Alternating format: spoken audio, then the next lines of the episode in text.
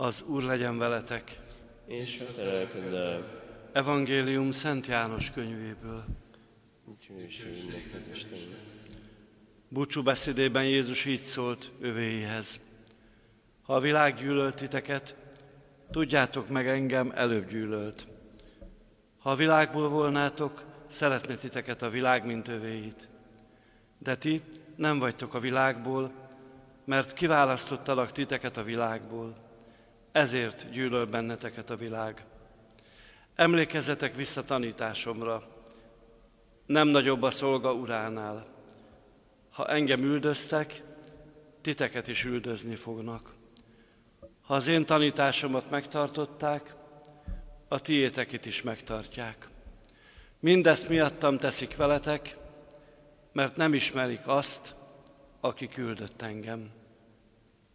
Ezek az evangélium igéi. Áldunk téged, Krisztus.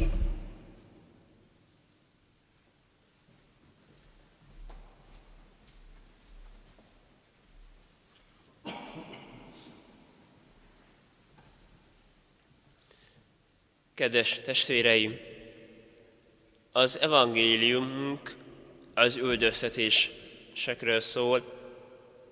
A világ a maga embereit szereti, és a keresztények, akik Krisztusért tartanak össze, Krisztus miatt találkoznak a katakombákban, akkoriban, Krisztus miatt szenvednek megkülönböztetést a hadseregben, ők tetszik, együtt maradnak akkor is, amikor a világ őket nem nézi jó szemmel, üldözi. És Flórián látja ezt az igazságtalanságot, szinte az Antigóné története juthat eszünkbe, amikor a király igazságtalan törvényt hoz, és nem engedi eltemettetni Antigóné testvérét.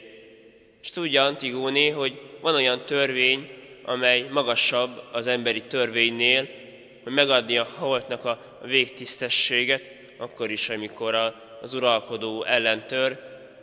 Igen, így érzi Flórián is, hogy van magasabb rendű törvény, mint az uralkodó törvénye, és kiáll a társaiért, és szenved véltanúságot. Mert a, a keresztényeket összekötő közös gondolkodás, közös erkölcsi nézet mindig megmarad, bármilyen szélben, viharban állunk is. Flórián az árvizek védőszentje is, az árvíz elleni védekezés védőszentje. Gondoljunk arra, hogy milyen sok erő van, amelynek nem vagyunk urai. Valamelyik nap volt szerencsém sárkányt eregetni, így egy mezőn, Szentendre közelében, és de megtapasztaltam azt, hogy milyen erő van a szélben, amikor az ember két madzagon tartja a sárkányt. Azt az erőt mi nagyon nem tapasztaljuk az autóban ülve, amikor közlekedünk, mert a szélvédő megvéd, és az autónak a komfortja megóva a külvilágtól. De gondoljunk bele, hogy milyen erő van akkor, amikor 50 km vagy 90 km per órával közlekedünk.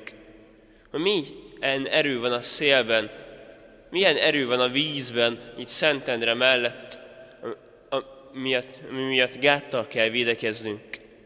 És keresztényekként hogyan tudunk védekezni ez ellen? Igazából nem tudunk, mint ahogy a, a járvány ellen sem, hanem csak imádkozni, és bizony megérezni azt, hogy mi egy közösség vagyunk, és egy közösségben vészeljük át a vészt úgy, hogy bízunk az Isten gondviselésében, és ami tőlünk telik, az bizony megtesszük.